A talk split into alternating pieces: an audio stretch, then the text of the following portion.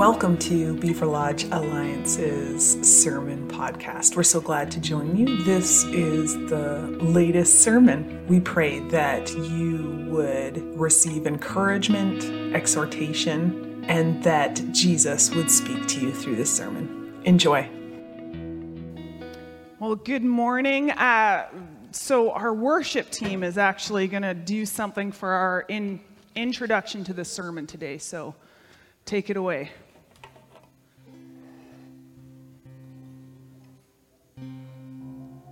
Come, now is the time to worship. Come, come, now is the time to give your heart. Just a second. Sorry.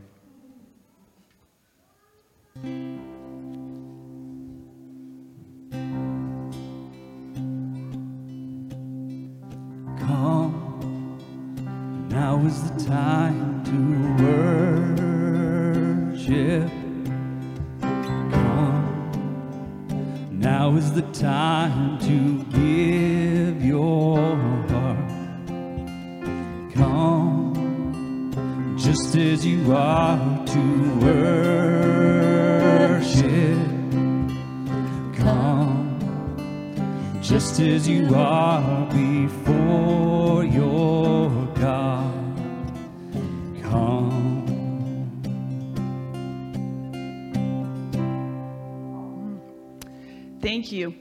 Well, those uh, sounded very different, didn't they? That first line that they sang was terrible. It was grating. I wanted it to be over. I'm sure these guys who, who sing and play beautifully wanted it to be over.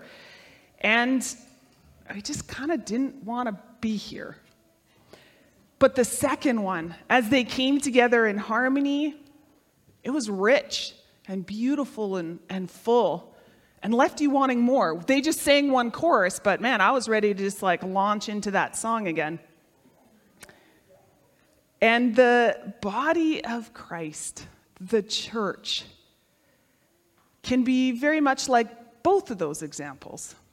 We can be together in tune and in harmony, and it's beautiful and wonderful, or we can be out of tune and, and not in harmony. And in both things, the, the results are significant in very different ways. In Psalm 133, the writer makes a very similar um, observation about the, the beauty and wonderfulness of being in harmony. It says, How wonderful and pleasant it is when brothers and sisters live together in harmony. For harmony is as precious as the anointing oil that was poured over Aaron's head, that ran down his beard and on to the border of his robe. Harmony is as refreshing as the dew from Mount Hermon that falls on the mountains of Zion. And there the Lord has pronounced his blessing, even life everlasting. And so, even though that's like three verses, that is a small psalm, there's a lot packed into that. And before we go into the application and, and, broader things, we actually need to maybe understand some of these words, what they're talking about. Because there's a lot of similes in here and, and things that if we don't get the context, we're going to lose a lot of it. So, we're going to do some poetry analysis. It's not going to be uh, hugely in depth, nor is it going to be. Um, very deep. I mean, I never got poetry analysis in school. That was always the thing that I just didn't understand symbolism. But I'm going to do my best in here.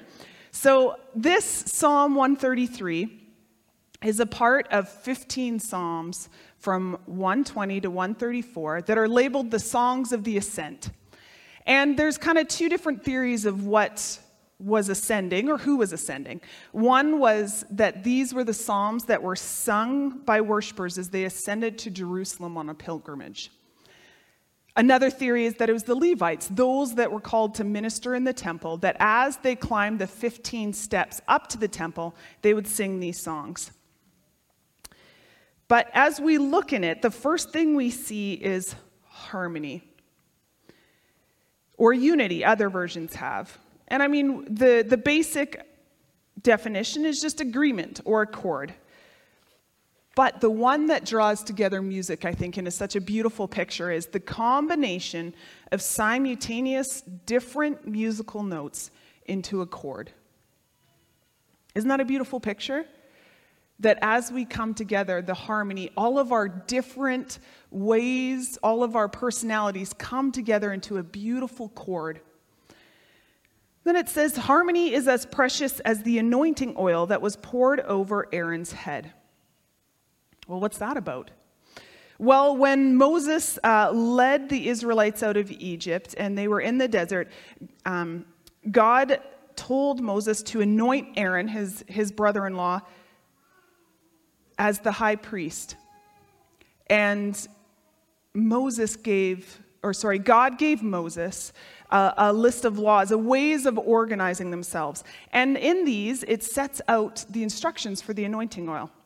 Exodus 30 says, Then the Lord said to Moses, Collect choice spices, 12 and a half pounds of pure myrrh, six and a quarter pounds of fragrant cinnamon, six and a quarter pounds of fragrant calamus, and 12 and a half pounds of cassia, as measured by the weight of the sanctuary shekel, and also get one gallon of olive oil. Like a skilled incense maker, blend these ingredients to make a holy anointing oil. And then it says to anoint everything in the temple. And then it says down in verse 30 anoint Aaron and his sons also, consecrating them to serve me as priests. And say to the people of Israel, This holy anointing oil is reserved for me from generation to generation. It must never be used to anoint anyone else, and you must never make any blend like it for yourselves. It is holy, and you must treat it as holy. And so, this anointing oil that the, the psalm writer likens to harmony is very fragrant and, and obvious. You know, as it says, you know, they don't just do a little thing on the forehead, they pour. It poured all the way down. And it was a sign of anointed, a set apart, a precious. As we see here, it wasn't everyday stuff. This was significant. And it was thorough, as I said head, beard, all the way down the robe. This is not something that would escape the notice of people. Harmony is as precious as the anointing oil that was poured over Aaron's head, that ran down his beard and on to the border of his robe. Then it says, Harmony is as refreshing as the dew from Mount Hermon that falls on the mountain of Zion. Well, Mount Hermon because in the area, because of its height, it's really, really tall, they have a lot of precipitation on that mountain in a very, very dry region. And so what happens is the dew that's there, it seeps into the cracks and pores, and what ends up happening is around the base of it ends up being very fertile plant soil below the baseline. This dew provides refreshing and life in dry places. And so, this is a symbol. This dew is a symbol for refreshing, quickening, life bringing, invigorating. And then Mount Zion. This actually is, it, as I learned, that in the Old Testament, the geographical location actually moved a lot. But it was kind of meant the center of Israel, the city of David, where the first temple was erected. And so Mount Zion and Mount Hermon are actually about 200 kilometers apart. And Mount Hermon is kind of considered the mountain of the north, and Mount Zion is kind of considered the mountain of the south. So, what that means is the whole nation covered. When there is unity, the whole nation is covered and is refreshed. And then the last thing to point out is just the theme running throughout harmony. The oil is poured down over Aaron's head, the dew is running down the mountains. And then it concludes with the idea of God's blessing running down over us. So, pulled apart, this psalm says, living amongst each other, where all of our persons are in harmony, creates a beautiful melody. And it's wonderful and pleasant. It is precious and marks us set apart and can't be hidden. This harmony refreshes the dry places of our souls and provides nourishment and life for whole regions. There is a life giving blessing from God when unity and harmony is among believers. And so we've kind of concluded as we looked at this that harmony and unity is good and precious and refreshing, and it's pleasing to God. There's blessings associated with this. And Jesus says the same thing. We see this theme of harmony and unity among brothers and sisters important, and it translates into the New Testament as well. In John 17, 21, Jesus, as he's praying to God for all the disciples and all of us to come, says, I pray that they will all be one, just as you and I are one. As you are in me, Father, and I am in you, and may they be in us, so the world will believe you sent me. So there's this idea of being one. And I see harmony and unity connected to love. And Jesus says a lot about that, doesn't he? In Matthew 22, in the greatest commandment, he says, you know, the Pharisees are asking him, well, what do you think the greatest commandment is? And they're trying to trap him. And he says, you know, love the Lord your God with all your heart, mind, and strength. And the second one is just like it love your neighbor as yourself. And all three of those need to be present love God, love your neighbor, and love yourself for us to be one. First and foremost, individually, our identity needs to be rooted in Jesus and his deep, deep love for us. Man, if we have no peace with ourselves, if our, if our identities are afraid, chaotic, insecure, anxious, we show up in ways that are either self protection or self promotion, and we can't have harmony with one another. We will be out of tune with ourselves. And man, if we're already out of tune, when we show up with others, we're not magically going to be in tune. We're going to be out of tune with others as well. In John, Jesus also says, This is my commandment Love each other in the same way I have loved for you. There is no greater love than to lay down one's life for one's friends. And John, man, he definitely uh, talks a lot about love in his Gospels and his, his message, the Apostle John. And again, he picks up that same message of what he recorded Jesus saying in his first John book. He talks about it a few times. One of the times he says, one, love one another. If you say you love God but hate a fellow believer, you're a liar. You're out of tune. And man, us as a church, the big universal church, we've been out of tune in a lot of ways over our history. I wonder how much of it is, and I would suspect a lot, is that we don't know how deeply loved we are and we're not living from out of that. We end up being eh, divided and opinionated and not really grace filled and loving. And I think we've always been this way, and I think uh, nowadays, just how society is, we've had a greater exposure in social media and the internet. So I don't think it's anything new. I think it's just uh, more seen and less hidden. But we can sometimes make things all about us. We can make church, we can make the gathering, we can make um, relationships with others all about us our needs, our wants, our desires, our feelings, our opinions. We all have different ones, and we get out of tune because we're showing up either trying to protect ourselves or prove something of ourselves. Instead of showing up knowing that we are deeply, deeply loved by Jesus and showing up offering his love to the world. And man, when we make it all about ourselves, this is bad for unity and bad for sharing the wonderful news of Jesus and his love.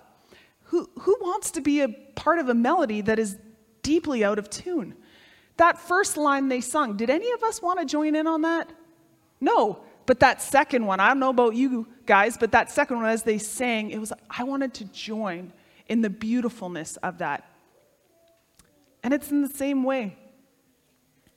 in order to represent Jesus well, to sing his melody of love in harmony, we need to be unified around Jesus. First, in his deep, deep love for us, and then having his love permeate our whole being and actions. All of our harmony to be in tune needs to be centered around Jesus. And that creates a rich, beautiful sound that is wonderful, pleasant, precious, and refreshing. Our new uh, president of the Alliance, Darren Herbold, in his nomination submission just a few, uh, I guess, months ago, he talked about the importance of having our, our denomination, the larger group of churches that we're a part of, being centered set instead of bounded set. And I see this connected to unity. So, bounded set is defined by the borders. These are the do's and the don'ts. Are you in or out? These are the fences to protect our area. Centered set, though, is defined by direction. Are we all headed in the same direction? And the center is Jesus, his love, message, and melody. Harmony occurs when we're all moving towards Jesus and his love and loving one another as he first has loved us. Moving towards Jesus, letting his love permeate us and shape us into becoming more like him is the goal. But as someone told me as I went through my sermon with them, said, but that's also pretty vague. It's easy to say, love like Jesus, and then we move on. And this person challenged me what were some specific characteristics of Jesus that we can begin to cultivate that begins harmonious living? I think that's a valid question. Yes, we want to love like Jesus, but what do those actually look? What does it mean to love like Jesus? What are some ways that we can begin to grow, to look more like Jesus? And so there's a lot of different components and aspects and, and thoughts around unity and, and different ways Jesus showed up. But I'm going to suggest three qualities to cultivate that will help in harmony and unity. And I, have taken them from 1 Peter 3, verse 8. Finally, all of you should be of one mind, sympathize with each other, love each other's uh, love each other as brothers and sisters. Be tenderhearted and keep a humble attitude. So, the first one that I'm going to point out is sympathize, sympathy or compassion. I know we've kind of really teased those two apart in, in recent years, but the word used is both translated sympathy and compassion. And so that's just the act or capacity of entering into the feelings or interests of another. Awareness of another's distress along with a desire to alleviate it. And several times in the Bible, Jesus, uh, it records Jesus being moved with compassion moved with deep compassion. And so, this is something we can cultivate to look more like Jesus. We can actually learn how to increase our awareness of other people's distress or other people's feelings. When we're in situations where we're picking up that maybe the person is, is upset by, you know, how they're interacting, we can just actually stop and first in our minds, and then maybe just even ask them. You seem upset. What's going on? To stop and listen to people. To stop and take the time to say, What's going on in your life, and are you okay?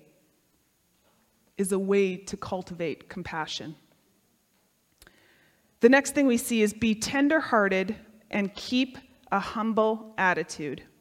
Humility. We know Jesus is humble, and it, it details that in Philippians 2, but there's also along the way, we see his tenderheartedness and his humility. To cultivate humility, this may mean reminding ourselves that you're not always right. You don't know all the information, and you don't know the motives of someone else. Man, this is something that I need to frequently remind myself of. But it's a way, as we pay attention to our thoughts of what we're thinking, it's a way to cultivate humility is like, you know what? I could be wrong. I don't know what the person's thinking. They may have information or coming from a different angle that I have no clue. Humility also comes when we do things poorly. Conversations within our church body will go badly. We react badly, we say things that are misunderstood, or we say things that we actually mean and then later think, oops, probably shouldn't have said that. And humility comes in when we how we process and clean up our messes. For a long time in the back of my head, I kind of had the thought that unity or um, good relationships or harmony meant like no conflict. That was probably my conflict avoidedness, but that it was like no conflict, we just agreed, we never had to sort anything out. No, I don't think that's what it is. What I would say, actually, is probably a good indicator of the depth of harmony is not an absence of conflict, but how conflict and disagreements are resolved. And how are the messes cleaned up, rather than a lack of it. Humility also comes in when someone comes to us and says, Hey, I've messed up. I did this poorly. I said this wrong. This wasn't great. Humility comes in on our part on how we then react to that person when they've hurt us, when they've said things or done things. How are we going to react when someone says, Man, I'm sorry, I kind of had a reaction there? We can be tender hearted and love one another. And then the last thing so compassion we can cultivate, humility we can cultivate, and then the last thing that we can cultivate is curiosity. And I think curiosity is a quality that will help in the cultivation of humility and compassion. I saw a social media post, so I don't know if it's true or not because I didn't vet it, but it seems accurate that Jesus asked way more questions than answered. And if you just do a thought, that's probably pretty accurate. And so we can ask questions of people, not in like a interrogation, like, why did you, why did you? That's, that's not what I'm talking about. But all of us here want to be heard and understood. And so, some practical ways when we're having conversations, we can say, Tell me more about blank. Or, can you help me understand why this topic matters so much to you? As we ask questions, we get to see the person's thoughts, but we also begin to get a picture of their heart. What's going on inside of them? And we can respond in compassion and humility. We also can cultivate being curious about our own inner reactions. A lot of times we just like go on by, never stopping about why we're reacting, why we're saying these things, anything like that. But often, when something is pushed, when we all of a sudden feel like we have to protect or promote or someone is attacking us, we get defensive. We can't think clearly. We, we attack, we withdraw, we, we go into all these coping mechanisms that aren't helpful.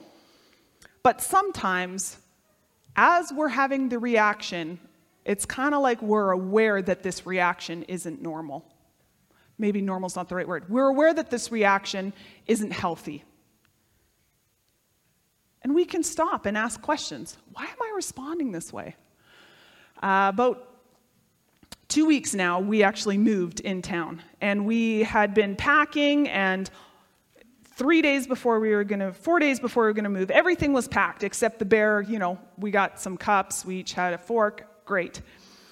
And we were uh, coming from somewhere, and Nick had mentioned, hey, you know what? We're going to this person's house. We're going to bring an appetizer. Okay, we can do this. Um, where are the cookie sheets? And I said, well, they're packed with everything else. And he said, okay, can you pull them out? And I was like, why would I pull them out? He's like, well, because we need them and it got into this thing that I was insisting why should I have to pull the cookie sheets out when we're going to a place that has cookie sheets? Just ask to borrow them. And his position was we have cookie sheets, just find them. Why are we going to inconvenience someone? And it, and it escalated further than most of our things escalate. And there was this moment as I was being petty after he was being petty that I had that brief, I think, Holy Spirit prompt. What is going on right now? And so it was just that moment of like, why am I reacting this way? And really, what it was was the feeling of there, there had been a couple of things that I thought were set in place that ended up having to get changed. And all of a sudden, internally, it felt like one more thing you're asking me to change. They're packed. And now you're asking me to change another thing, and I can't do it. And so I just stopped and said, You know what, Nick? This isn't about the cookie sheets. Right? I said, I, I I'm feeling overwhelmed, and it feels like one more thing that I have to change and, and fix now. And I'm not showing up well. And it kind of diffused. And he said, Yep, there's a lot of stuff going on right now. And I said, You know what? I can probably find the cookie sheets. And they were literally like in the first box. To make it even funnier and to show that we had really worked through it, as we were driving to the place, Nick said, Did you bring the cookie sheet? And I said, No, did you? And he said, No. And I said, Well, I guess we're not bringing the cookie sheet then. we laughed. But it was like in that moment, right? A lot of times when we are so like amped up and we are gonna win, we're gonna fight, we're gonna prove, we're gonna defend, all of those things man, it can be really hard to just be like, take a breath and be like, what is going on here? But we can. We take a breath and we say, Jesus, what is going on right now? What's making me react this way? To be curious about other people's reactions and our own reactions is a way we can cultivate and grow in characteristics of the love of Jesus. And so, in conclusion, harmony among believers is important, significant, precious, and refreshing. Will we be out of tune or in tune together as we sing the beautiful melody of Jesus, as we allow his songs of love to saturate us completely, body, soul, and spirit?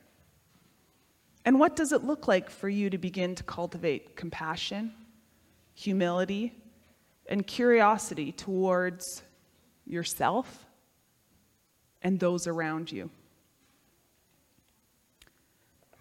Well, we're going to be transitioning into doing a, a thing that I believe is an act of unity and harmony. We could have the worship team come on up, please.